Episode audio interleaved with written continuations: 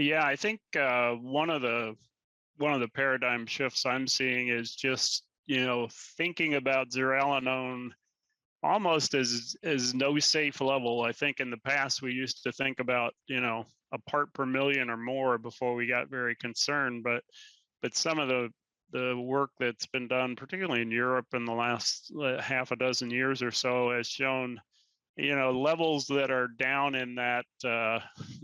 non-action level, but with chronic exposure, leading to, reductions in lifetime reproductive performance, changes in reproductive tract, some ovarian damage, fewer ova being shed over the lifetime of the female, and some fairly interesting work that's been done, even looking at the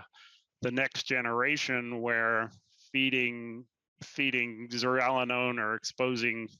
sows to zearalenone and then checking in their offspring and finding that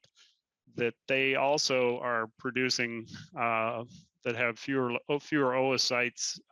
when they reach sexual maturity.